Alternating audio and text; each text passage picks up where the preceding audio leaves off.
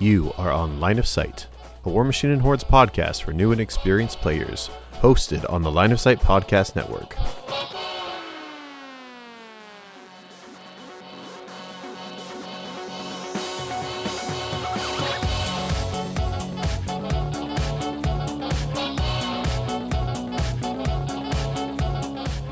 Line of Sight is proud to host War Machine University, Brawl Machine, and Fallen Corvus, as well as numerous content creators like Field of Fire, Lightbringers, Brawler Bios, Vicarious Competition, Midnight Monpod, and Charge and Spike. You can find our content at loswarmachine.com.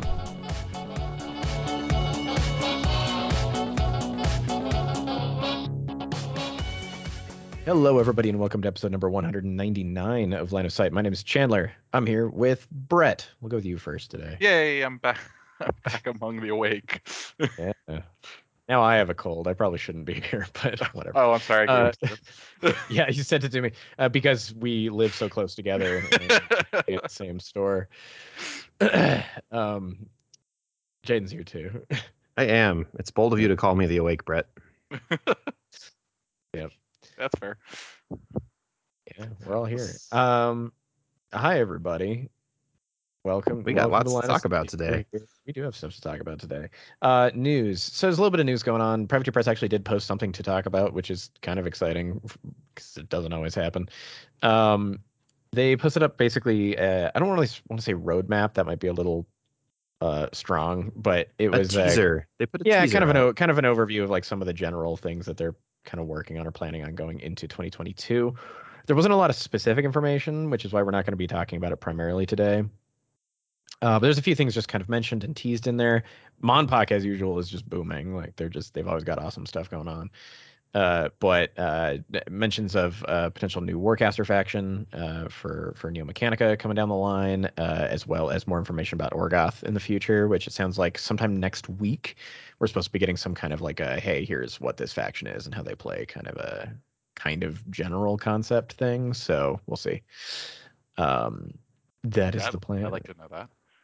Yeah. Yep. Also, 80mm bases coming to War Machine sometime. Cool. Yes, official. Yeah, it mentioned extra large base. That's a good name. Is that really what they called it? Yeah, I still think it should be thick based, but whatever. THICC based. Yeah, it's maybe it's 3 C's. Yeah. And most importantly of all, Baby Argus and Baby Throlg. I don't even care what the context is. Yeah, I mean you don't need to know any more than that, right? No, not really. Anyhow, so that's about all they really had on with that. If you want to check it out, it's a Privateer Press Insider posted on the 16th of December. It's a little vague. They're just kind of talking to some general ideas, so we're not going to spend a whole lot of time on it. But yeah. Yep. Beyond that, so last week we did a listener questions episode. We had a great time. Jaden just answering a whole bunch of listener questions, and we had like multiple interesting topics come out of that actually, which one of them we're going to talk about a little bit today. But also we had a few more questions that we didn't get to, and I hate not getting to all the questions. So we're gonna chunk through the remaining ones. These are the ones that weren't on our Discord, and this time Brett gets to be here too. I am here, so you have to answer all of them. Okay. Nice. I do not have them pulled up. Jaden has them up. So if you want to knock out the first one for us. All right, I will MC. So we're gonna go with the ones that are on the War Machine that I shared to the War Machine Horse General Facebook page. Jonathan Knight wants to know when Privateer Press will be releasing Cardchev 3, and honestly, we have no idea, so we're just gonna go on from there. Brent Beardsley just come out. Yeah, Cardchev 2 just came out. So is this like when he rips off the Skulls of Hate and then like kills somebody with them and then ascends into a victor? Okay, now I want Cardchev 3 to be a victor. You're welcome. I was just talking, and then you know what? I made a thing that sounded really cool. I mean, we've all just been waiting on the inevitable countdown for a colossal Warcaster, right? Like, yeah, I mean, we've got Battle Engine, we got Weko Battle Engine casters like Resnick 2 and them that are like kind of Battle Engine casters, and then we got McKay and Scar 3, which are actually Battle Engine casters. Like a caster that just has 0 Warjack points. And is just, right. And is just a colossal.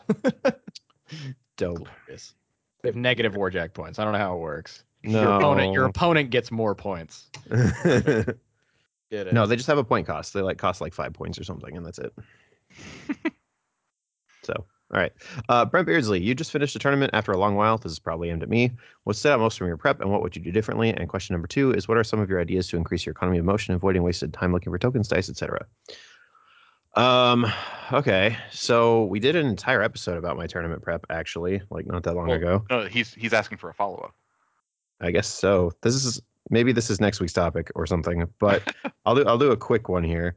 So what stood out is the prep I did was by far the most like impactful tournament prep I've ever done.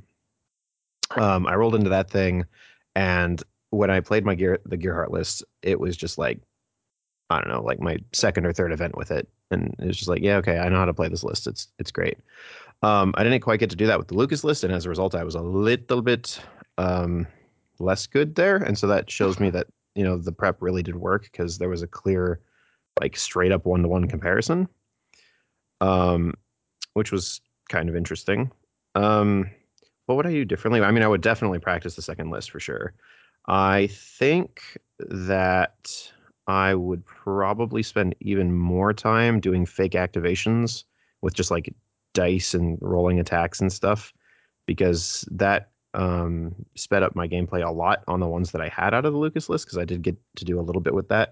So like I knew the Rayless Interceptors really, really well, which was important because I made a lot of attacks with them.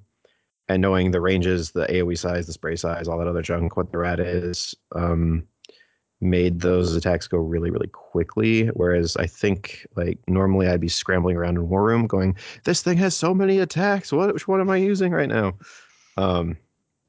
Yeah, because Raylesses are thick boys when it comes to their stack of rules. As for things that were increasing my economy of motion, I have a really, really wonderful widget tray that was made by one of our moderators on our Discord. I don't know if he sells them right now, so I'm not going to shout him out.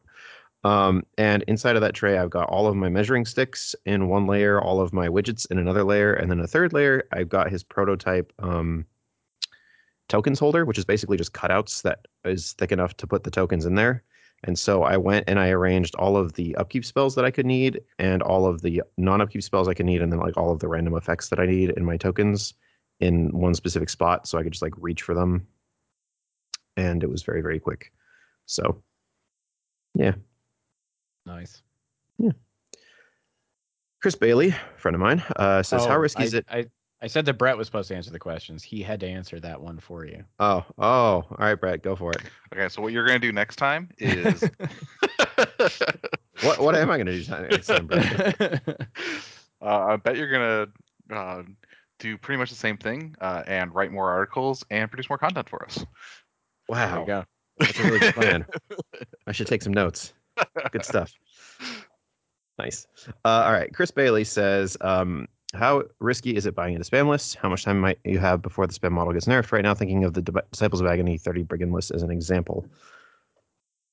Brett, I mean, since you have to ask all of them. I've made far more expensive mistakes than that. 30 Brigands isn't even that bad. Right there, they're plastic. It's only 30 units of them. I mean, I have 4 World Guardians and 10 World Watchers. I think this is always kind of a hard one because, like, for me, and I mean, we've all bought like way too many of something at some point or another for a list, and like Scarsville Griffins.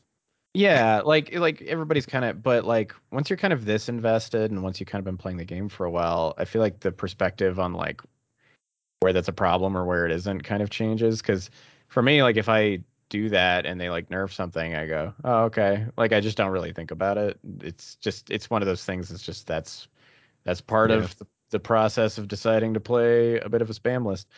I will say it's very case by case, because it depends a lot on the spam list, right? Because some are just like pretty good. Some are a serious problem. Right.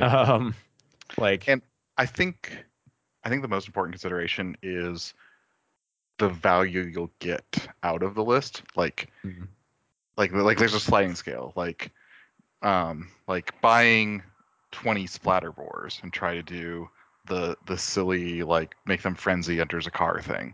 That doesn't appeal to me at all. So I would consider that a very bad purchase.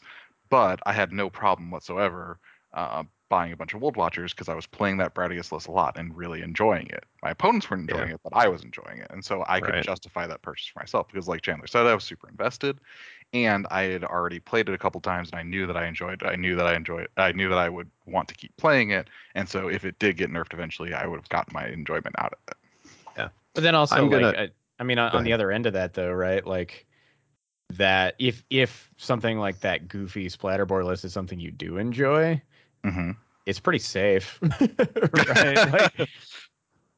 That's probably not getting nerfed anytime soon. So here's my sort of cautionary corollary to what these guys are saying, and that's that we really don't know what the meta is going to settle out like in the next few months, because the update's only been out for a month and we haven't had any major events really. So I would probably hold off on buying anything spammy for, I don't know, maybe like 4 to 6 months post update and see how that actually shakes out. Because the thing is, like, on first blush, maybe that's what's crushing things, but it's just kind of like when sets rotate in Magic, right? Where certain things like aggro decks tend to do very, very well for like a couple of weeks after sets rotate.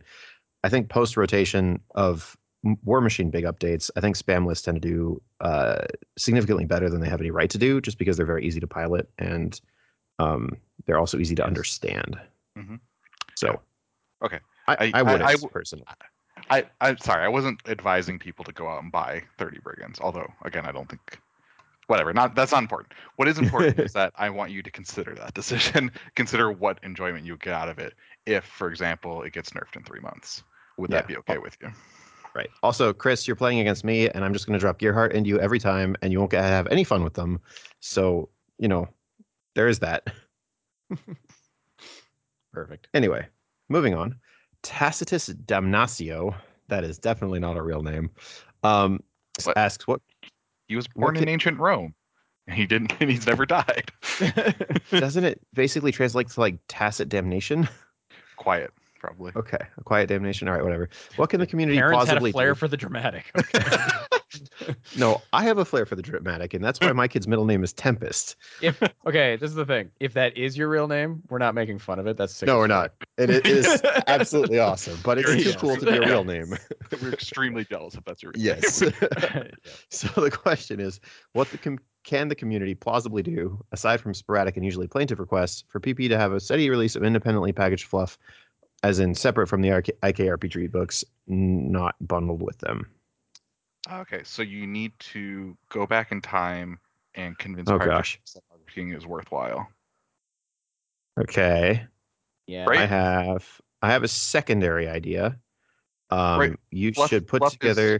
Bluff is strictly marketing, right? It gets people excited about your game, and it gets them to buy in. It doesn't... Yes, but... Saying anything is marketing just means Privacy Press will never do it. So let's explore other avenues. Sorry, strategy. Right, go on. Yeah. All right, so here's my strategy. What you should do, I think, is put together some sort of crowdsource, like, look how many people want to buy this thing, and then, like, throw it their direction as a, please make this a Kickstarter so that we can buy this 1 or 2 novel series about XYZ thing. And then see how that does. And that'll tell you a lot, actually, because if that does well, people want the fluff, and Privateer Press will probably make them. And if it doesn't, then I'm sorry, you're in the minority of people, and that probably won't happen no matter what. Yeah, I mean, the thing is, like, does it kind of suck that we're not seeing, like, novelizations and more fluff stuff? Like, yeah. But the reason it's not happening is, and this is the case with any kind of business, it's like not doing something a lot of times, especially something they used to be doing, is it means that it was not proving to be worth their time to them, at least from their perspective, right? Yeah. So, like, it sucks, but it kind of also is what it is. I also don't understand why being packaged with IKRPG is a problem. I don't either. I think that's... I mean, okay, so I can kind of understand it because, like, you don't get the... There's a very distinctive feel you get from reading a novel and reading somebody's thoughts and, like, feelings as they're going through a story, whereas the IKRPG stuff tends to be, like, top-down, global-scale continents and kingdoms fighting each other and betrayals and stuff, not like I'm a character, I'm experiencing this first person. That'd be a really cool way to write an RPG book, though. That'd be sick. Also really hard, but sick. Well, they have a character for it already. Yeah, it's Victor. Victor Pendergast, right? Yep. Yeah. All right, I have 2 more things to throw out. One is as much as we like to joke about fluff doesn't equal rules, fluff, the restrictions of whatever the storyline it's based on can lead to really cool and really interesting mechanics. As much as I hate infernals, the fact that they're based around sacrifice and summoning caused or forced Privacy Press to go way out of their way to make them mechanically different than everyone else. It's true. So there are in-game benefits to fluff. And the other thing is, I just read an awesome story on SCP, Secure, Contain, Protect, or whatever. It's a cooperative storytelling thing, and I really love that the Henchild Scrolls just came up with something like that, where it's like microfiction that's curated, and then like people can submit it, and like this is your Iron Kingdom story, and then you know they can go through it and add it to the group. That's fair. Brian Sin, Mr. Malorian, asks, what are your thoughts on multiplayer War Machine, which is clearly an attempt to get us to talk about his new format that he's trying out. I mean, like multiplayer War Machine very much personally, but what do you guys think? I'm going to steal his hard work and put it into a Flow Machine. Okay. Cool. I don't know why it's not for us. It's not for us, but yeah, I understand people who like it, and if it's like, I don't like free for all games, period. But there are people who freaking love them. Yeah, I just kind of think there's better games for that. Mostly, like here's the thing, like Dice Throne. Dice Throne's an incredible game for that. Also Commander, or heck, even just like this is a weird thing that I haven't done in a long time. But back when I was playing Standard Magic, like multiplayer Standard Magic games could be really interesting. Also, lots of board games are set up specifically for multiplayer. And if you want something with miniatures, what? Root. Yeah. Board game Root. Come on, miniatures, please. Cthulhu Wars, the biggest miniatures ever. Sure. I was going to go with something more like Descent or Gloomhaven, but, you know. Oh, that's much more like War Machine, yes. Yeah. So, yeah, I don't know. Here's the thing about War Machine as a multiplayer game. War Machine already takes forever to set up. War Machine already takes forever to play. And even like Brawl Machine War Machine is pretty fast, but Brawl Machine War Machine with four people. Did we actually read the Conquest rules? Maybe he solved some of these problems. The Kommandant rules? Is that what they're called? Kommandant, yeah. I haven't, but I have, but it was like an early draft. And I think it's probably better than just no rules for it, but I still think it has the same underlying problems of this is a big amount of stuff to go on all at once, and will take a very long time to play. So, yeah, I've been doing a lot of thinking about what the core strengths of War Machine are. Right. Yeah, and I don't think the multiplayer aspect of it is. At least, let me rephrase this. There are really good things you can do multiplayer with War Machine, like for example, the Trophy Hunter narrative scenarios where you're like four friends trying to take down a Gargantuan or a. No, it's a Gargantuan, just that, is really, really fun because that is something completely different, and it takes the rules that apply to like a couple of units and lets you go crazy with them trying to hunt down this massive thing. That's great. But scenario play specifically, and also like the restraints of everybody has to have a Warcaster and everybody gets to have a feat and everybody has to have a battle group, that gets dicey real fast. Also, I don't really like multiplayer free-for-alls very much because I always get targeted down really quickly, and I like to play games out to the end if I can. So if we're cooperating, then that doesn't happen as much. Yeah, co-op has other problems, but yes.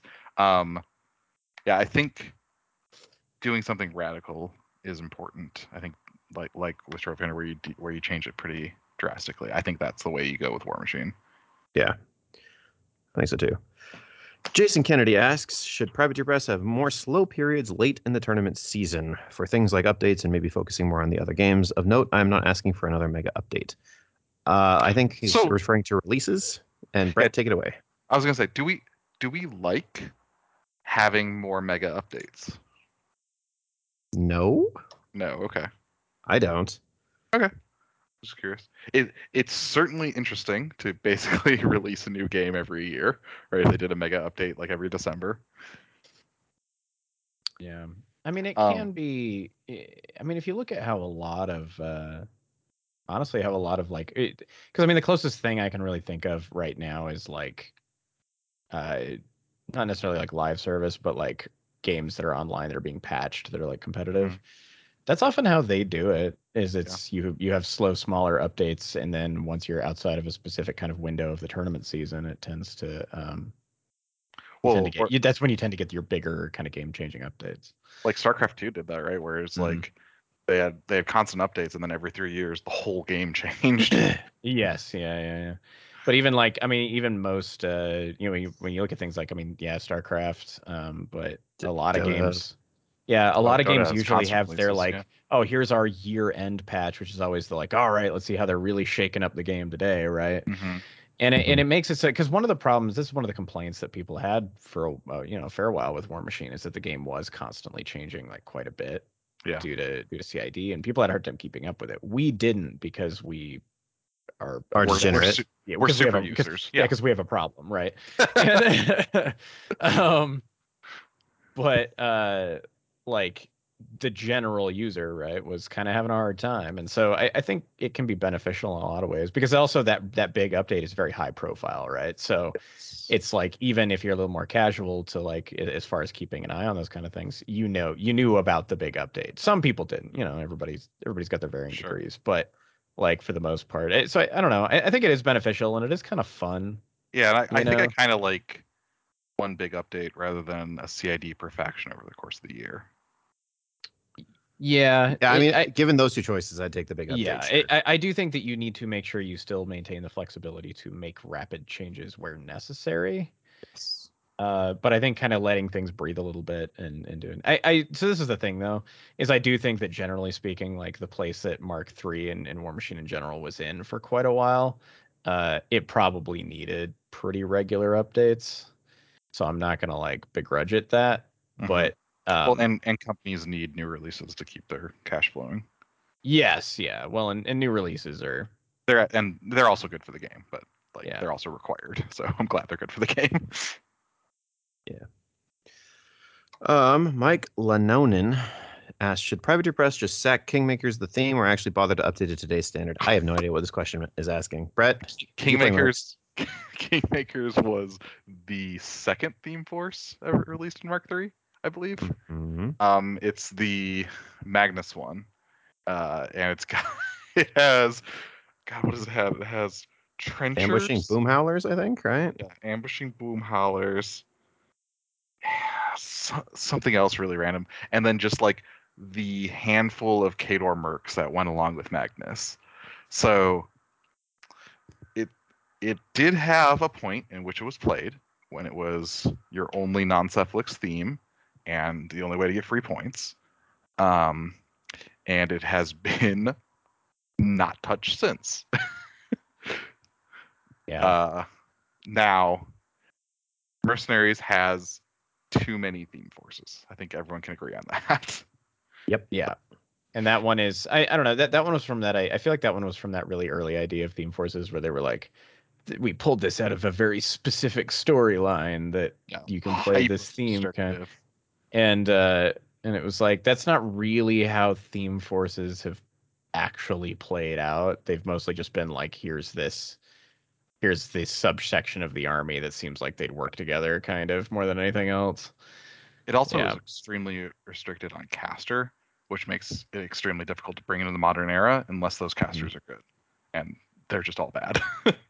Yeah, I mean, they could do what they did with Disciples of Agony and drop the caster locks. Yep. But I would love to see Ashlyn working for Magnus. That would be really cognitively dissonant for me, but okay.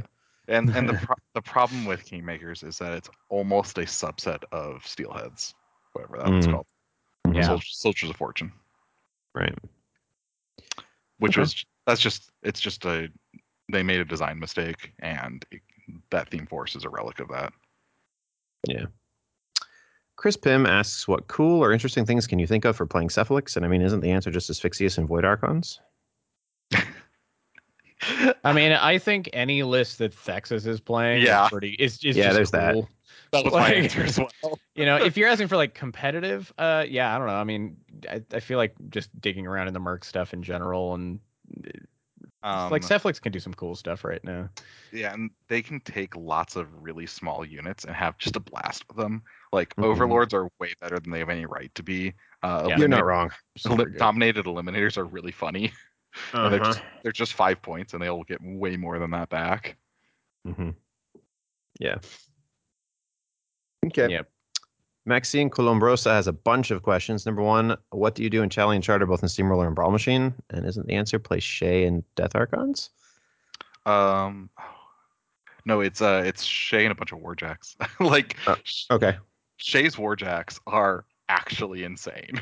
If you've never seen it, I think there's like three or four, like the Freebooter, the Buccaneer, and I think there's like one more where the Mariner. Like any one of those, if you just take like max points of them, it does dumb shit. Like he makes Freebooters go so far that you can just you don't kill anything, you just throw them at each other. So many throws. Yeah, so it's basically play Shay, I guess. It's 100% play Shay. Yeah, all right, nice. Don't forget to take the Commodore Cannon. Oh yeah, that model is absurd. What a gross thing. Actually absurd. Yeah. Question two is, do you think the Orgoth will have a cross-faction theme like Infernals? And if so, who will be included? I mean, I can't imagine they won't. I think it's more likely that we get Zerkova specifically working for Orgoth than another theme force like Heart of Darkness. Okay, I can see that. Yeah, just like Steelcasters. Yeah, well, so I would love the idea of having three or four casters who choose, who are either obsessed with Orgoth, like Zerkova, or just choose to betray their faction, kind of like Gearshield did, and just join the Orgoth, and then that's their stable of, it's part of their stable of casters. Okay. Actually, it would be really cool if now we're getting to Heart of Darkness territory, where Orgoth doesn't have the spark. The spark is something that was invented in the Iron Kingdoms. And so they can't make Warcasters. So the only Warcasters in the faction are stolen. Interesting. Okay. And then he's got two more questions. For his question is, would you rather see a painted model on the table or a painted base with arcs? It can't be both.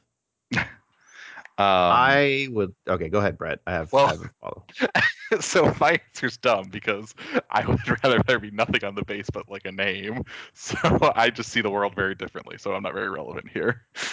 I mean, that's kind of how I do it when it's tournament mode.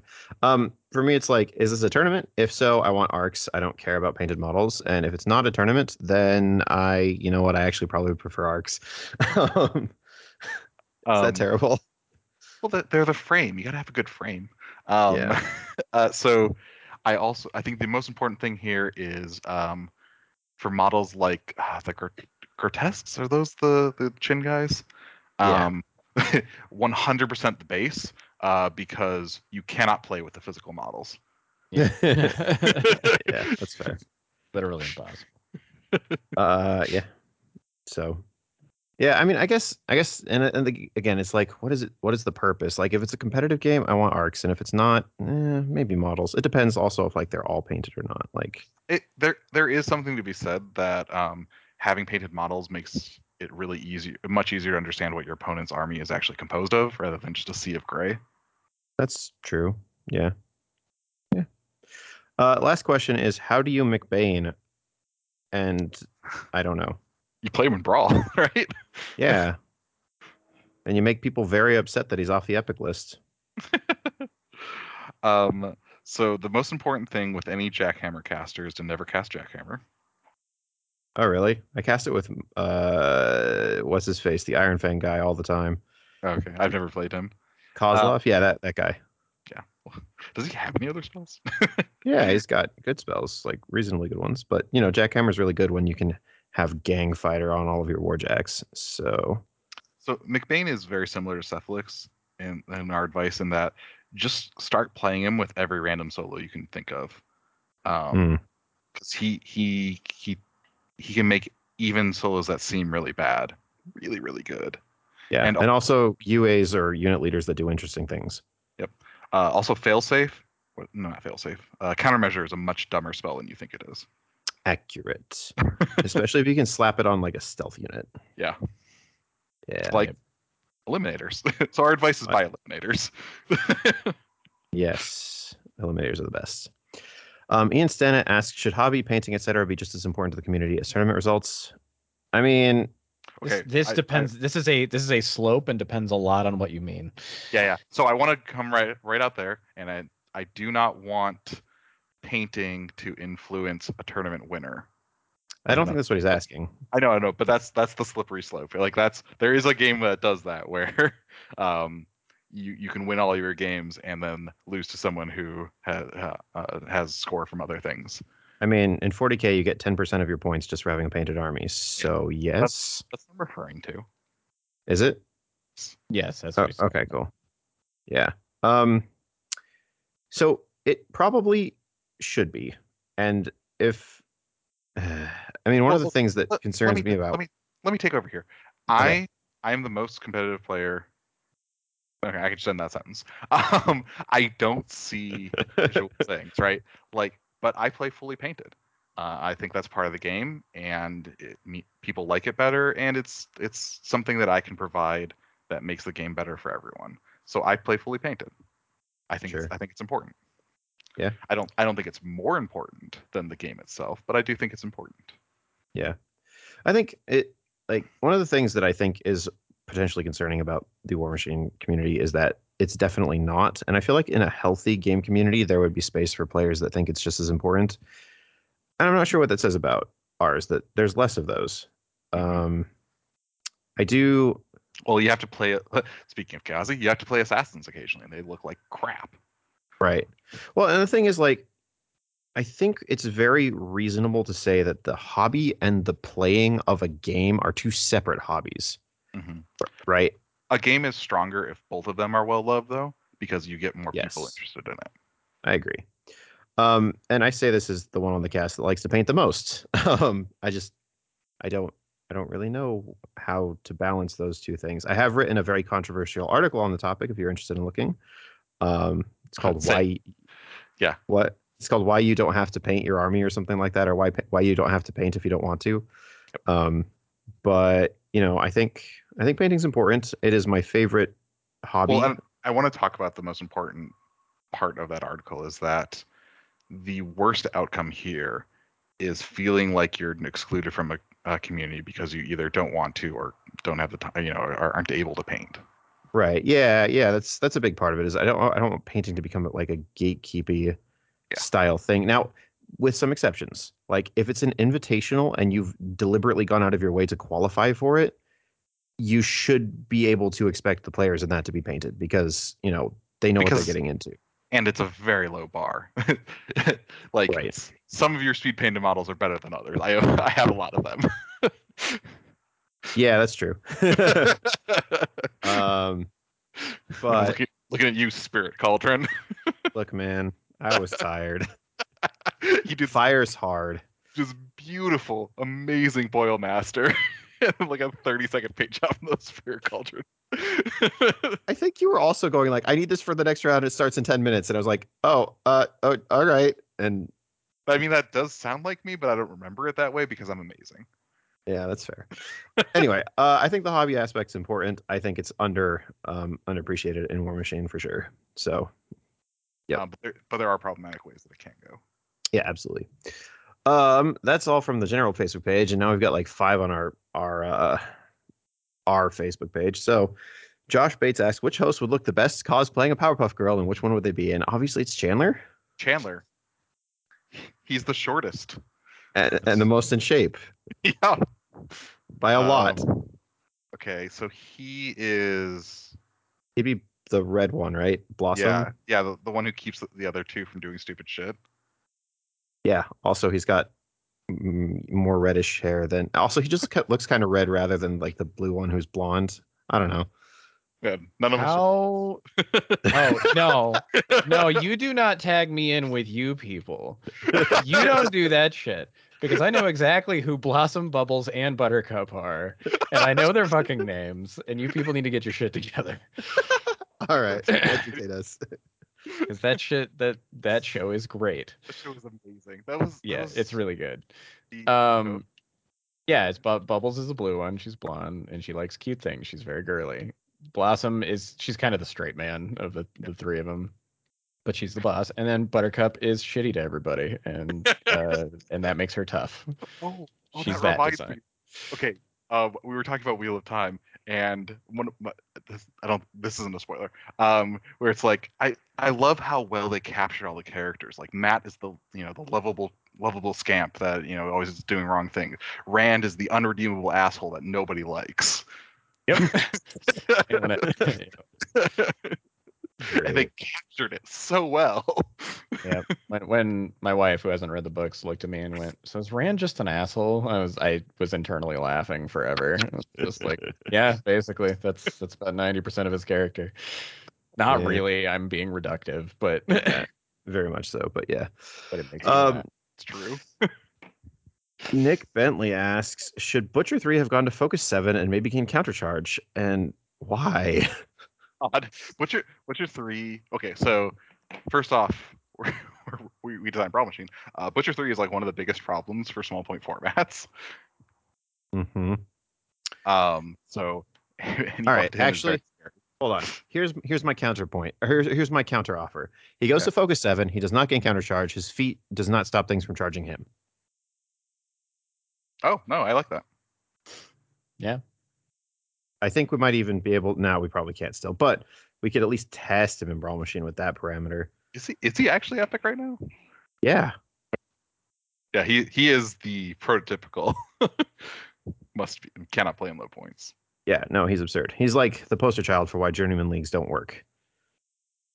For why, like, custom journeyman leagues, yeah. Yeah. Not but... Yep. Okay. Daniel asks, how long do you think until they nerf Vindicators? I don't know. Vindicators.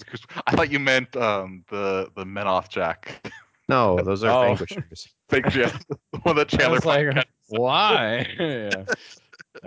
Okay, so I wouldn't nerf Vindicators before you nerf Suppressors. I wouldn't nerf either of those before you nerf Lucas. I accept that. Done. Deal. And also probably Rayless Interceptors need to nerf before both of those things get nerfed. So, What a world. Get in line behind things. I don't know. Vindicators are very, very good. They're the second best heavy in the game, I think. Second best non-character heavy in the game. I don't mind the Vindicator being good. No, I don't either. I think it's really good. And I think it's fun that it's good. Like, it's one shot? Yep. Yeah. No, I don't mind it being good at all. Yeah, it's really strong. Like, if you had to nerf it at all in any way, maybe just make it like POW 17 instead of POW 18, because POW 18 is like Toro level. Yeah, it's POW 7 melee weapons are crazy. Yeah, it's the same. Like, this is my only problem with the Vindicator, right? Is that it almost makes the Toro obsolete while also having an insanely good gun. That's a hell of a thing. Yeah, the Toro is like the only mercenary jack. Well, no, it makes them... Sorry, Tauros are not obsolete outside of Crucible Guard. I know. But inside of Crucible Guard, it's like, okay, so it's 2 more points. You get this absurd gun. You get alchemically treated, which is actually a very, very strong rule. And you lose a shield, and you lose a random attack from the shield, and you lose Countercharge. And I think that's probably still enough better that the Vindicator is the better choice. Well, and Crucible Guard doesn't do a brick game plan. They do a gun game plan, so the Vindicator just fits way better. Unless your name is Gearheart. Yeah, so I don't know. Ryan Langner asks, is Malorian really the worst War Machine channel on the internet? No. And what do you hate? He's actually not. No, he's really not. And then what do you hate to see across the table and why? Oh, I feel like this is a round robin. I hate Infernals. Have you figured that out yet? Yeah. Chandler hates Strange Bedfellows. Yep, that was easy. Mm-hmm. Mm-hmm. And I don't know. Do you hate? What do I hate, guys? I don't know. Do I hate anything? Is there a caster that tilts me off my game plan just by existing? Oh, yeah. Wanderer. No, I hate playing him. Yeah, same thing. That's not across the table from me, though. Well, imagine if he was across the table. Imagine for a second that there is another Grimkin player in the world. Oh, that's hard. I actually think I just kill him because I'm playing Crucible Guard and it wouldn't be a problem. But, that's fair. He's the caster you hate the most.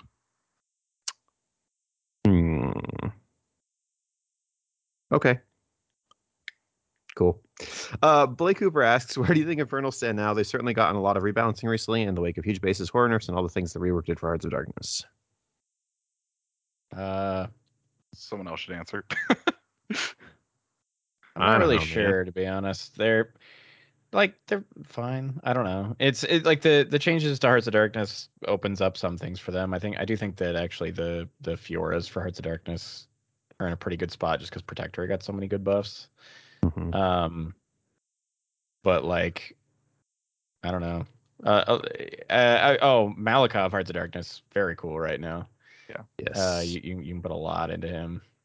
So, anything that's good in Infernals that isn't a Tormentor makes me happy.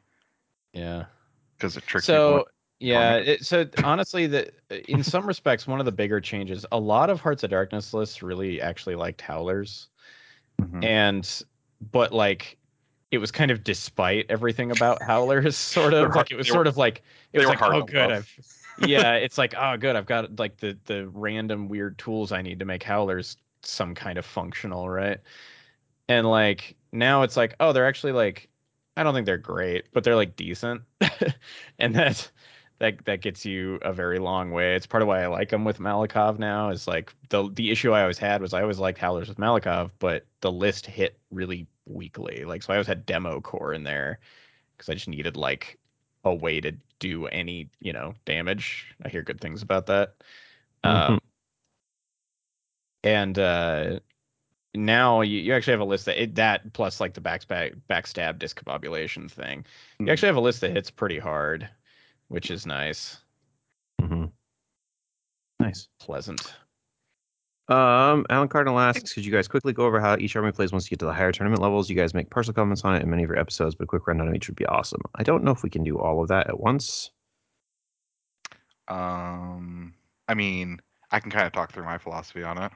Sure.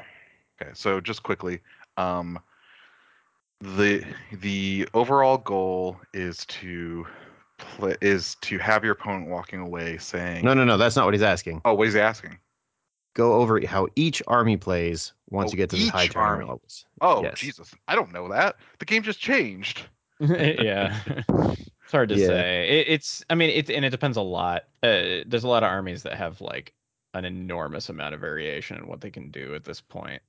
Mm-hmm. So it just depends. There's some really kind of vague, like this army does gun lines, this army does, but so let's turn the question on its head a little bit.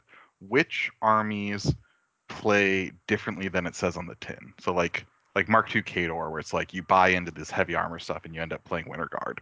Are there any Mark III factions like that where it's like avoid what the faction seems to be about? I would argue probably still Circle, right? Circle still does. Yeah, still Circle plays.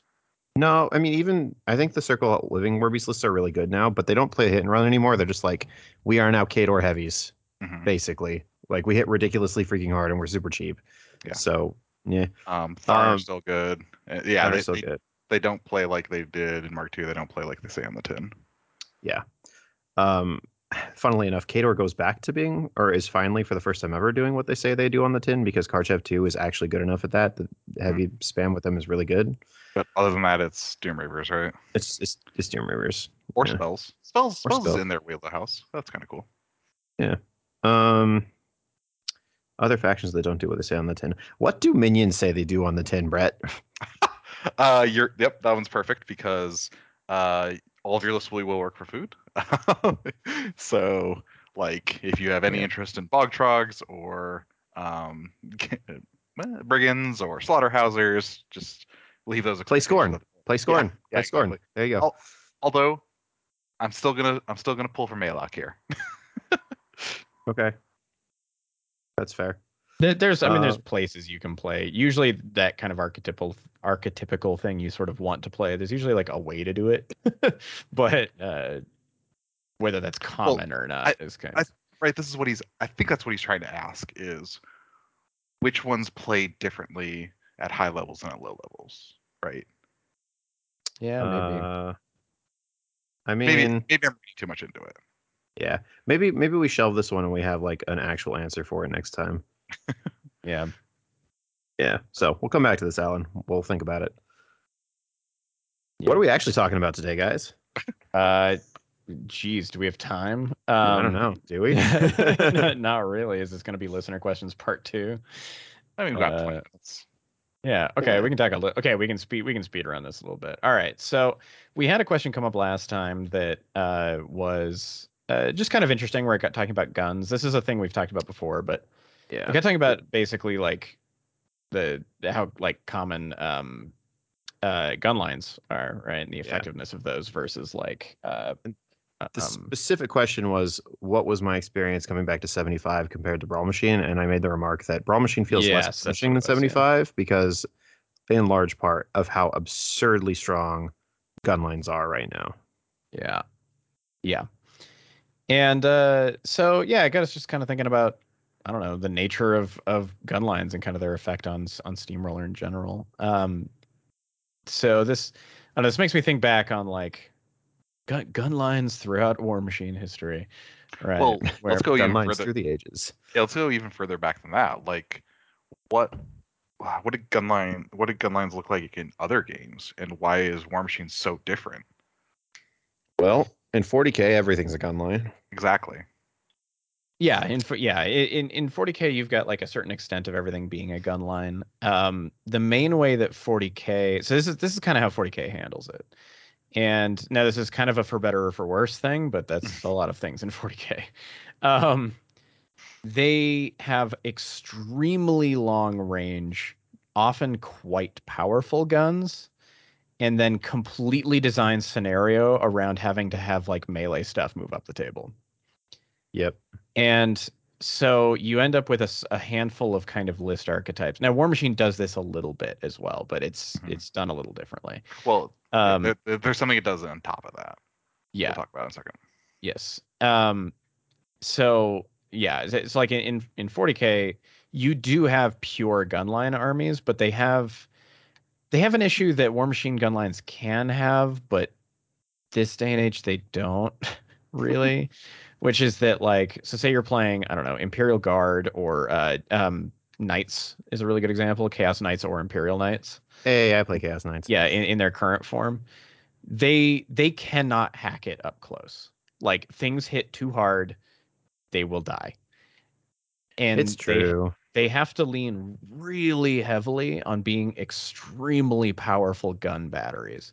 Now, there's Chaos Knights and Imperial Knights that you can build that are like all melee centric, and that sounds super cool and exciting, but they will never keep up with the stuff that's in the game. Yeah, right? They like, I play one of those big knights in my list out of my 3 big knights, and then I've got 4 little knights that are, and all of those other 3 are like, we are absurdly powerful gun lines, and then you've got this one guy who handles invulnerable saves because you need one of those. And the competitiveness of those factions, and this is the same. So, in the other swing of this is Adeptus Mechanicus. They are another game. They're another faction that is like absurdly shooty. But the different one of them is highly competitive. The other one is not. The reason is that the knights and stuff, the non-competitive ones, don't do enough damage to just kill your whole opponent's army before a scenario happens. Well, and they also don't have anything cheap to go interact with the scenario while staying in their army, because they're, by nature of their thing, the big knights are like a close to a quarter of your list. Whereas like AdMech, now I'm a few months behind 40K meta, and I know they did get some updates, but AdMech, it was like, I'm still in my deployment and your army's dead. Like, I will mathematically consistently kill 75% of a full tournament army every turn for like 6 rounds. It's just like, good, great. And so they I mean, 40K can have an issue of gun lines being immensely strong, but the trick is, if you're tanky enough to survive them and can just sit on scenario, you're fine, right? Part of the nature of that as well is that tables are much larger and scenario elements are much smaller in 40K. Stuff has to get up the table. Now, you have some interesting ways for things to move, but stuff has to get up the table. I actually have a really interesting new take on a game that handles gunlines in an interesting way with Conquest. Okay. Gunlines are fascinating in this game. The way that they've balanced guns versus the rest of the game is really interesting. Melee in Conquest is disgustingly lethal. Yes. you, for anybody who hasn't seen how it works, it's and anybody who's played like kind of older like classic Warhammer Fantasy type stuff will recognize this in some respects. But it's whenever you get hit by stuff, so they roll a bunch of checks against their accuracy, and however many hits they got on you, you roll that many basically armor saves. Every failed armor save is a wound that goes into your regiment. And then after that, you go, all right, now a bunch of them just died. How terrified are all of their friends that a whole bunch of their friends just died? And you do another check against every wound that went through against your resolve, and every fail on that is another wound that goes into your unit. And there's a core mechanic for melee that lowers that stat, right? Yes, there's one called terrifying that you. Well, I was referring to flank charges. Oh yes, and if you flank from the side, you have to re-roll successful resolve checks, which is apocalyptically horrible. It's so bad. Especially when you're like resolve 1 and you're like, all right, you're rolling 14 resolve checks and you succeed on ones. Oh, you got 5 ones. That's great. Reroll all those. You need to get ones again. Yeah, it's pretty bad. There's lots of ways to manipulate it. But the thing about guns is that guns, I mean, strictly speaking, they are just as powerful as melee in that like they use the same math. They have pretty much the same stat numbers. Everything's more or less the same, but there's two major things that, and also the ranges are quite long. Like there are, I think the longest range I can think of is 30 on a gun. Sorry. The stated value is long. Right. So that's what I was about to say is the ranges are quite long, but if you're beyond half range, the effectiveness is great. It's literally halved. Yeah. Unless you do something to manipulate that. And so you only really become as effective as you would like when you're kind of at close range, which is actually very similar to like War Machine ranges a lot of the time. It's more kind of like really far range to have optimal effectiveness is like 15. Like that's because like 30 is about the top end of what I've seen anyway. I'd have to go through the rest of the unit roster, but I haven't done that. But the other thing that's interesting is that guns, usually bows, do not trigger resolve at all. So a lot of the time they're like 25% as effective as melee because you're like, okay, I'm getting half my shots and I'm only doing like half the defense rolls kind of because I'm not triggering resolve on top of that. And it makes it so that it's very good for softening things up, but not really great for killing anything unless you like, if you want to actually kit out a ranged unit to be murdering other regiments, like you either have to be really close or you have to be putting like a quarter of your army of points into it. Like it gets pretty comical. And even then there's usually all kinds of restrictions on it. Yeah. And so it's really interesting because so what they've done, and this is an important thing that I think is kind of part of what this discussion because I think War Machine in some respects has like the design has gotten away from them to a certain degree where they've kind of forgotten that range is a huge benefit on its own. Full stop. Yeah, exactly. Yeah, like just being able to attack from far away is very strong. Like now this is going to sound like the dumbest sentence, but a POW 12 that is range 1 is worse than a POW 12 that is range 12. Yep. but it's hard to overstate how much better that is. Yeah. And how absolutely absurd a POW 12 at range 30 is. Yeah.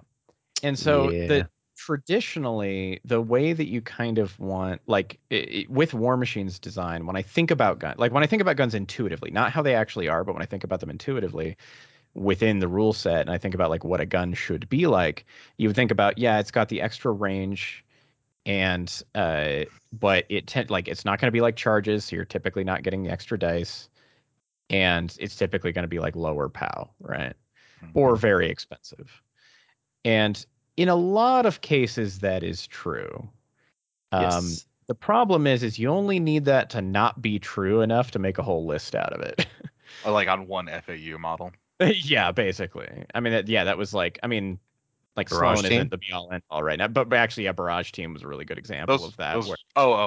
When they were FAU, they had to be removed from FAU because it was like, well, this one range, a single FAU ranged thing being too efficient breaks a whole army a lot, like pretty often.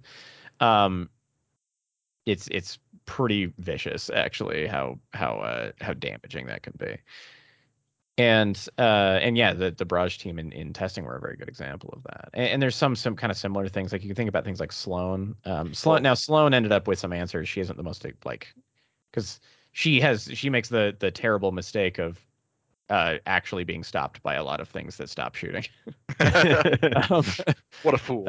Yeah, what an idiot. Versus, oh God, a ton of my attacks are sprays or huge AoEs or something, where it's like, okay, well, good. Just I don't really interact with that in any meaningful way. And so there's two ways that War Machine deals with, well, actually there's three ways. There's three ways that War Machine deals with guns. One is giving them low ranges, which compared to 40K, that's very obvious. Like range 20 is like as high as you get. Maybe there's some strange thing I'm not thinking of that's a little bit higher. But like range 20 is short range guns in 40K. Like yeah, that's minusculely small. Yeah. So like just keeping the ranges small is really important. Armor values as just a rock to the scissors is really important. So just because guns tend to be low powered and difficult to get boosts on, they tend to not go well into a lot of high armor and a lot of boxes. Right. And actually, there's a really important thing about dice math that we need to consider here that other games don't have. Mm-hmm. So look at Conquest, look at 40K. No matter what, you have, what is it, like a 12.5% chance? Is that what a sixth is? Isn't it 17? 16.5? 16.5%, 16.8, whatever. Yeah. Somewhere in the neighborhood of 70% chance of that shot doing damage. In War Machine, if you're shooting a POW 12 at an armor 20 thing, you have like a 30-something% chance of doing one damage, which is much less relevant in War Machine than 40K. Yes, and it's also relevant because the guns don't have a damage value that go with them, whereas in 40K it's like, oh, I got that one shot through, that's 3 damage. Oh, wow. In War Machine, it's like, I did 1 damage. And then to do 2 damage to an armor 20 thing in War Machine, you have like a 14 or a 12% chance or something terrible like that. And then to do like up to those maximum of 4 damage that you could do, it's like 3% or something like that. But if you raise that armor value to 22, suddenly your odds of doing even 1 damage to it go down to like 5 or 6. Yeah. And so, and again, it's just sneaking through 1 damage because the damage rolls are rolled against a target just like the attack rolls are. And that means that the debuffing and the buffing of the armor stat drastically change the way that works in War Machine way more than they would in a game like 40K or Conquest. Mm-hmm. Yeah. And the third one I was going to bring up is lock and key design, like shield guards. Things are specific, or carapace. Things are specifically designed to stop guns. Mm-hmm. And so when something breaks those rules, it's when you need to be afraid. Right. Yep. Sprays. Sloane breaks 2 of those rules, right? Very high power and very long range. And very high accuracy. Yep. Yeah. Ow. Yep. And so when you're thinking about gun lines in War Machine, you want to think about what the core design does to keep them down and how powerful they have to be to get past that. Like you said, like debuffs can turn, a bunch of crappy shots into the end of the game. Yeah, absolutely. And so I guess the question then is, are we at a point where this is a problem for War Machine? So one thing I was when we answered the question earlier about something that we don't want to see on the other side of the table, we said strange bedfellows for me, but I actually was thinking about commenting. I really dislike fighting modern gun lines a lot. Yeah. Now I do play some of them, but not that often. Mm-hmm. I find them immensely frustrating these days. So what's changed?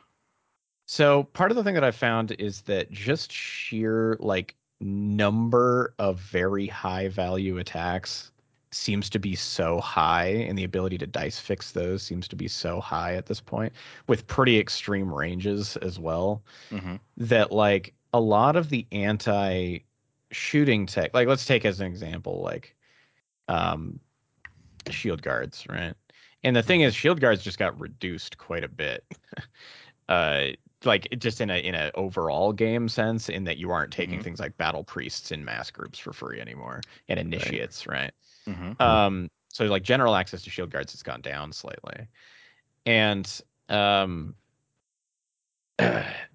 if like we're starting to see ranges that are so far and damage values that are so consistent and so high that your shield guards, even if you brought a whole bunch of them, often do not save you because they're all dead and you're still not in range to retaliate. Like this is one of the, and I'm glad this is one of the like the reduction to the range on things like barrage teams, right? They were range 16 for a while there. I would be like, yeah, all my, like half my shit's dead and I have to run at you and I'm still not engaging you. And you just shoot me again. Like there's just not really anything I can do about that. Right. And like Sloane, that's a problem she causes into certain matchups. She's just a little bit more weak to shield guards just because her like actual volume of attacks is kind of low outside of one turn. And so sometimes you have enough, sometimes you don't. Right. But I'm just finding that like also target selection, accuracy on guns is insane at this point. Like Rat 8 feels like the new Rat 5 these days. Like it's ridiculous how incredibly accurate stuff feels all the time. I don't feel like guns miss. Like that's just not a thing. It's pretty rare. Yeah. They hit their targets. They hit hard. They hit consistently. Like I felt like I got used to, I remember when I originally started playing like in Mark II, it felt like you were kind of getting shot by a lot of like Rat 5 stuff. And if something was like Rat 6, you're like, ooh, that's elite. And then like Signar got those rare Rat 7s occasionally. And you're like, ooh. But like now things are so accurate all the time. Everything's firing you like, well, I'm like base Rat 7, but like additional die drop lowest. And like. Or just and boostable, like 45 rerolls, or just boostable, or boostable and additional die drop lowest, and like stuff like that, where you're just watching like heavies and colossals and gargantuans and all kinds of stuff getting absolutely blasted off the table. And one thing that, so this is kind of a random thing, and this is more of a game feel thing than necessarily a like whether it's powerful or not thing, but this is something I've actually found both with Conquest and with 40K. Now, I commented earlier that 40K punishes you for making fun lists, but when you do make a fun list, they have a lot of things in place to keep cool stuff that you like on the table. In that, like, characters are not targetable if there's certain things in between you and the gun, because your stuff's in the way. And in Conquest, you've got your characters and stuff are part of regiments. So you have to, like, literally wipe out an entire unit to kill your characters and things like that. In War Machine, I'm finding that guns at this point are so accurate and so like high damage that anything cool I put on the table is just like fucking dead before it does anything most of the time. Like, I'm just like, oh, good. And that's felt like the case a lot of the time. And then, yeah, we've got like, you know, as kind of an example, we've got things like Jaden running these like Crucible Guard. Crucible Guard's nuts right now. Yeah, I killed a Desert Hydra with like 5 shots and 3 POW-14 melee attacks or something in the game I played this week. Yeah. I killed Xerxes 2 with 1 spell and 2 gunshots. Yeah. Yeah, so, and it's just like guns to me have kind of felt that where they've crept up to where we're no longer seeing, because like I said, it just has to be enough things in your army to make an army out of, right? To make a list out of. And there are plenty of guns in the game that are still totally reasonable, but I feel like there's a few places where it's just like there's just some really powerful ones that can be really unpleasant to play against at this point. And like the problem is you end up paying a whole bunch of points and going really out of your way to bring like anti-shooting tech, and then if you like don't run into it, your lists are just weaker. But you like and even when you run into it, it's maybe not enough. Yeah, it's like maybe not enough. Like I'm trying to think of what out there does that Lucas list actually care about as far as like shield or anti-gun tech. Yeah, I don't know. And, like it absolutely does not want to play into the Gearheart list I'm pairing it with, but that's because the entire list is like armor 24 against guns. Yeah. Well, like so I think about playing Hearts of Darkness, right? This is a theme where I have literally access to D-Cell in every list, right? Mm-hmm. Like this is intended to be like D-Cell's a very strong, like it kind of intended to be like it's this very solid anti-gun buff for your army. to me, that feels like it does not protect my army. It gets them to not be instantly slaughtered. Right? Like it's not enough unless you're like really, and like the only Hearts of Darkness I can think of that like actually uses that DSL to stack it up enough to be maybe enough is actually the Crucible card one. and it's because you can run things sense. You can run failed experiments under DSL and Iron Flag. And Assault Troopers, which are and stuff like the Gearheart list. Yeah. So you're able to stack DSL onto so much armor and like weird dice stuff that it's like, oh, maybe I'll live this time. Yeah, I don't know. I have felt for a while that like gun lines in general have just like crept up and up and up very slowly for a very long time to where they're just really difficult to deal with. And the thing is that we saw things like initiates come out, right? Battle priests and stuff like that. And they came out and they had and also even like old Convergence, right? Always had like 400 shield guards. Right, or Forges of War. Yeah, stuff like that. Where we had these armies that had these masses of shield guards, and it kind of felt like as the game was developed, guns started trying to catch up. Mm-hmm. And then a lot of those things got knocked down. But the guns didn't.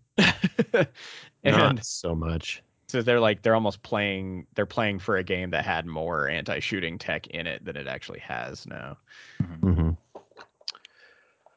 Well, now there are some things that you can do to counteract gun lines for sure. Yes. Like if you build good terrain placement tables, which I know I need to get that article out. That helps immeasurably. That is highly relevant. Yes. Yeah.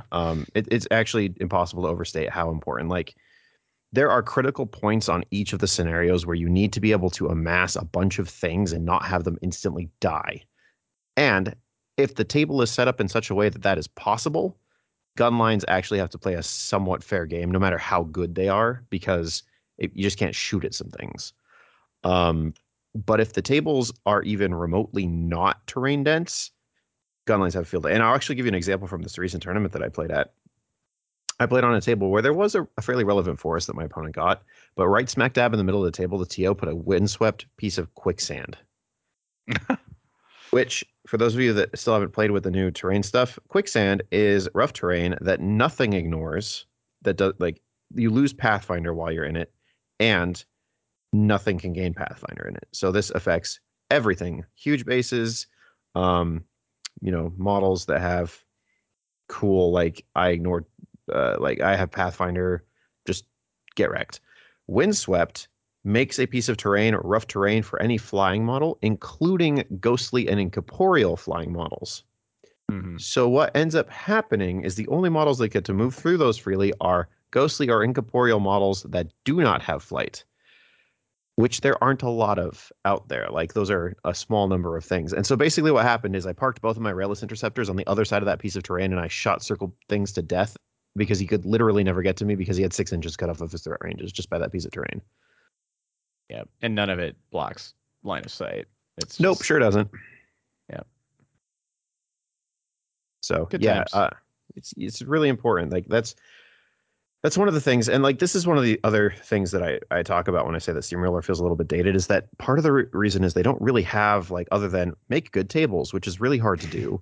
They don't have a really good answer to this. What do we do about these ridiculously high-powered gun lines that people can bring and play because they can attrition well enough before the lines lock, and there's enough defensive scoring on most of the scenarios now that they can just sort of, like, exist for long enough to win on attrition. Like, that's what this Lucas list does. Brandon's been playtesting it in the Karchev 2, and he's like, yeah, so the game plan is I go, on turn 2 I kill a heavy, on turn 2 I kill 3 heavies. Then he feats and runs at me. Yeah, no, like, with guns, he kills 3 heavies. And he's like, yeah, this is mathematically, like, low. I can kill 3.5 or 4 if I get lucky.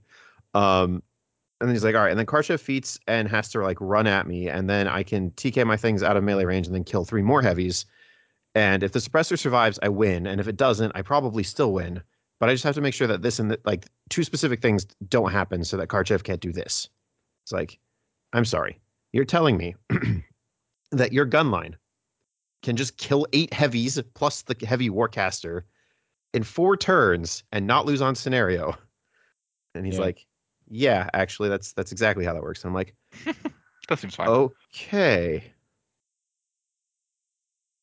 Yeah. So, yeah. Well, and so that's kind of the other thing is it's a combination of like something about Steam, because these other games, because that's one thing I've found really interesting is that in 40K, unless the gun lines are like straight up way too killy, which like when that happens, the game kind of breaks. Then the scenarios have actually generally done a good job of making sure that like stuff stays, but like the gun line, like pure out and out gun lines don't really hold up very well because they can't handle the scenario. So it's only when the gun line is so shooty that it just literally kills everything instantly.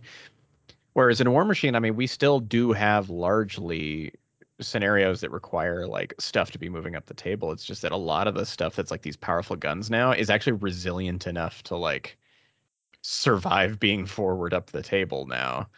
Well, the other thing about War Machine scenarios that's super relevant is that we have one model contests anything rules. Yes. Mm-hmm. Yeah. Which is a huge difference because like in 40K, right? That's true. 40K and Conquest both. It's based on number of models and proximity.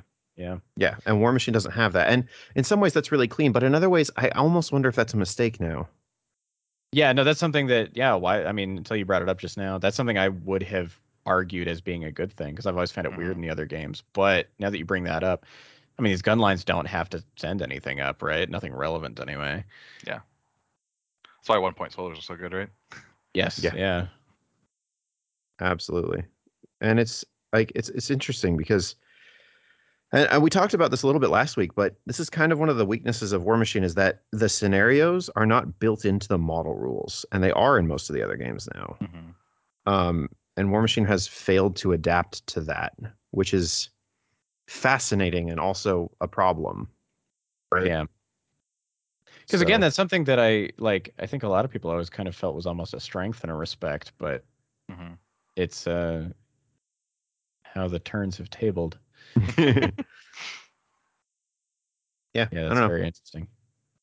And it's one of those things like I spend probably more than almost anybody else amount of time thinking about how to make just like scenarios, right, and how they interact with the board. This is why I found it to be just kind of an interesting topic because it's not just our gun line strong. It's actually like it's very much about the whole game, right? And is the game set up to deal with this? And I think the core rule set is probably fine. Yeah. I don't think, and again, this has been my growing contention for the last 6-8 months now, is that Steamroller is not good enough to handle the model things that we see out there.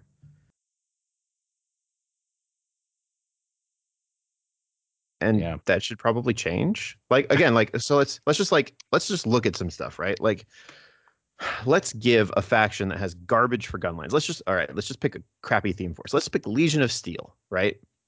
What if they had a baseline rule that was added to Iron Fang Pikemen where it was like enemy models cannot contest zones controlled by Iron Fang Pikemen with less than X number of models. Like, think about how dramatically like that, right? Think about how dramatically that would change the game. Yeah, I mean, honestly, like one theme having that would be actually bananas. Right. That probably makes it the most busted theme in the game instantly. I agree. Almost. Like, it's like, as long as I can keep like any of these alive, I basically win. Yeah. Yeah. But again, like that kind of thing, why don't we have that? Right. Like that could be one of the things like, yes, Crucible Guard has the best guns in the game. Yes, they can attrition you down like madness. Their models don't contest unless you have XYZ condition met, right? Yeah, like stuff like that. Yeah, like maybe transfers don't contest unless they're within X number of inches of some other model, or and so you have to like position your models to get up there a bit. Yeah, it requires admitting that Steamroller is part of the core rules, which so far they have not, but they probably should. I agree. Which it's simultaneously is, and they've always tried to act like it's not. Yeah, like the Mark III core rulebook scenarios are they're better than the Mark II ones. What's that phrase you really like to say, Brett? Damning with faint praise. Yeah, that one. Like Brett's favorite saying. Yeah, no, I mean, like that's kind of the thing is like. yes, gun lines are a problem, but are they a problem because they're a problem, or are they a problem because Steamroller is a problem? And again, this is the thing, like, Brawl Machine's rules make gun lines less insane because you can't spam them. Yes. Because the games are so much faster. If they make a mistake on one model, it doesn't make a whole army overpowered. Right. And because even and at a smaller scale, like, it's really hard to cram enough things into a 25-point list to reliably take down a couple of heavies at ranged. Yeah. Right? Like, that's hard. You can semi-reasonably expect that if you put a heavy in a place, it's going to require an enemy heavy or like a really strong unit, I guess, or to come after it. But that's a big difference. 2 to 3 turns of shooting. And there's things that you can do then. There's healing. There's terrain mitigation that you can move up the table even farther. There's scenario pressure. And that's one of the things that I was noticing as I was playing 75 points is it's like, okay, if my opponent doesn't have guns and I do, I just win this game pretty much. And if my opponent doesn't have, if my opponent has guns and I have an absurdly strong gun game plan, I still probably win this game. And it was just like, this is really weird. Why doesn't Brawl Machine feel like this? Yeah. Brawl Machine also, like, you failed to score the scenario for one turn. You're done. Yes. Please go home. Well, yes, there is also that. But that's, you know, much less, like, but that's what out of your control. About, right? We want the core, we want the scenario rules to influence the course of the game. Yeah. Basically. And I don't know, I think it's been an unpopular opinion that I've had, but yeah, Steamroller just has some problems that I think I notice more and more the more I play it.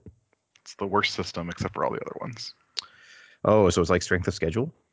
Exactly. It's like a lot of things. Yeah. Democracy. Oh, no. All right, Chandler. It's time to be done. Yeah.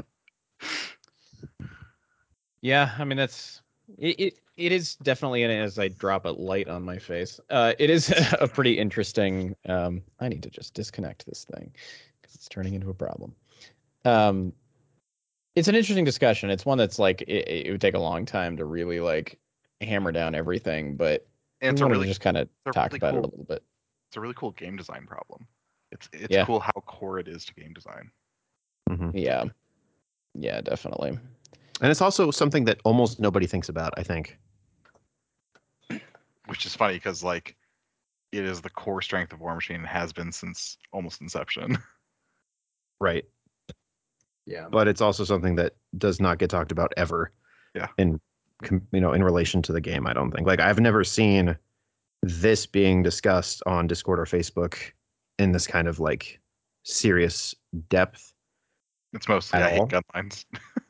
Yeah, it's mostly just like, I hate gun lines, or XYZ caster's broken, or why is this thing allowed, or can I please have this on the FAQ list? And the answer is no. Except for Kravitz. You are strangely pro-Kravitz. They are, I think, okay, so here's my argument for Kravitz. Yeah. They are required to make a lot of Grimkin's Arcana work. Yes. In the way that the faction was designed. So, in my opinion, that's a core rules thing that the faction has to have in order to work, and that's why I think Kravitz need to be on there. I just wanted to make fun of you. I'm sorry. I don't even play Grimkin anymore, Brett. Anyway. Yeah, you and your Kravitz agenda. Hey, Kravitz are great against my new faction. Are they, though? No, I'm just going to spray everything. Yeah. Are they, though? And laugh at your, like, 10-inch threat ranges. Woo! Anyway. Yep. We should probably revisit this topic sometime. Mm-hmm. Yeah, for sure. Well, now that we've all realized how big it is. And it's great to talk about in relation to other games, too. Like, mm-hmm. MCP's relationship with range attacks is goddamn bizarre. Yeah, well, and their scenarios are just nothing at all like War Machines. Yep. Which is fun. Yeah, yeah, definitely. Yeah, I'm sure it's something we'll break down a little more, or I'll even write about, but it's an interesting little puzzle to kind of work through. Mm-hmm. Yeah, but thanks for I don't remember who it was that had the original question that made us talk about this, but I think it was Thurigan. Was that? It was early on. It was really early. Yeah, on. I think I can probably look. Oh, maybe I can't. Did it get deleted? It might have gotten deleted. Maybe. Oh, well, whatever. I'm pretty sure it was Thurigan. So, oh wait, no, it's right here. Do to do to do do do do do do. Yeah, it was there again. It was the first question. Nice. Yeah, I was gonna say it was early. Yeah. Yep. Sweet. Nice. All right. Well, yeah, thanks so much for that question. It's fun to be able to talk about stuff like that. And also big thanks to everybody who supports us on Patreon, because you guys are absolutely awesome. We've seriously, the support's been super great, even after we tried to let y'all go. No, it's been great. It's been awesome seeing everybody sticking around, supporting everything that we do. And yeah, we'll be making, just as kind of a reiteration on a little bit of what's going on, we're going to be actually really quick here is when we're going to be bringing down the site probably for a little while for some maintenance.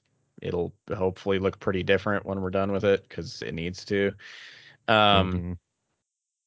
And yeah, we forgot the most important piece of news. Oh, what's that? Phil has updated all of the Brawl Machine starter guides. Yeah, that happened like while we were recording, didn't it? Yeah. Yeah. He just did it today. So, yep, the man, the myth, the legend has updated all of the primer guides, which is insane because, oh my gosh, that's so much work. The fact that he wrote them in the first place is nuts, and then he went back and updated them. So, yeah. I don't know. Yep. The guys, Phil, the guys, we love machine. You. Yeah. Seriously. But yeah, anybody who wants to check out our Patreon, it's patreon.com/LOS War Machine. It's essentially our tip jar. You can go check out what we got going on over there. Also, if you go to our website, which is loswarmachine.com. As I said, it might be down for a day or two, or maybe longer. We have no idea what terrible darkness is in store for us when we delve into its depths to try to fix it. That's programming. Yeah, it's going to be great. But yeah, it's going to be down for a little bit. But yeah, loswarmachine.com, assuming it's up. That is also, if you go to the show notes for our podcast, you will see in there a link to our Discord, which is a really amazing place to have discussions about the game. It also has looking for game for War Table. If you want to play anything on Brawl Machine, there's also like multiple leagues running at any given time, usually. Lots of good stuff to do on there if you want to be able to talk to people.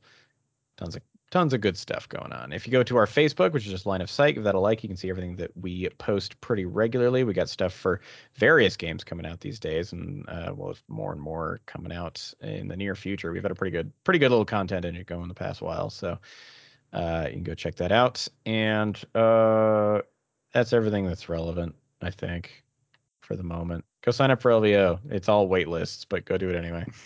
Yeah, we want to see you there. Yeah. Yep. I'm excited for that. Me too. And yeah, that's it. Good job, guys. Next week, episode 200. Yeah, we need to figure out what we're doing for that still. Yep. It'll be fun. All right, everybody. We'll see y'all next week. Bye. Bye.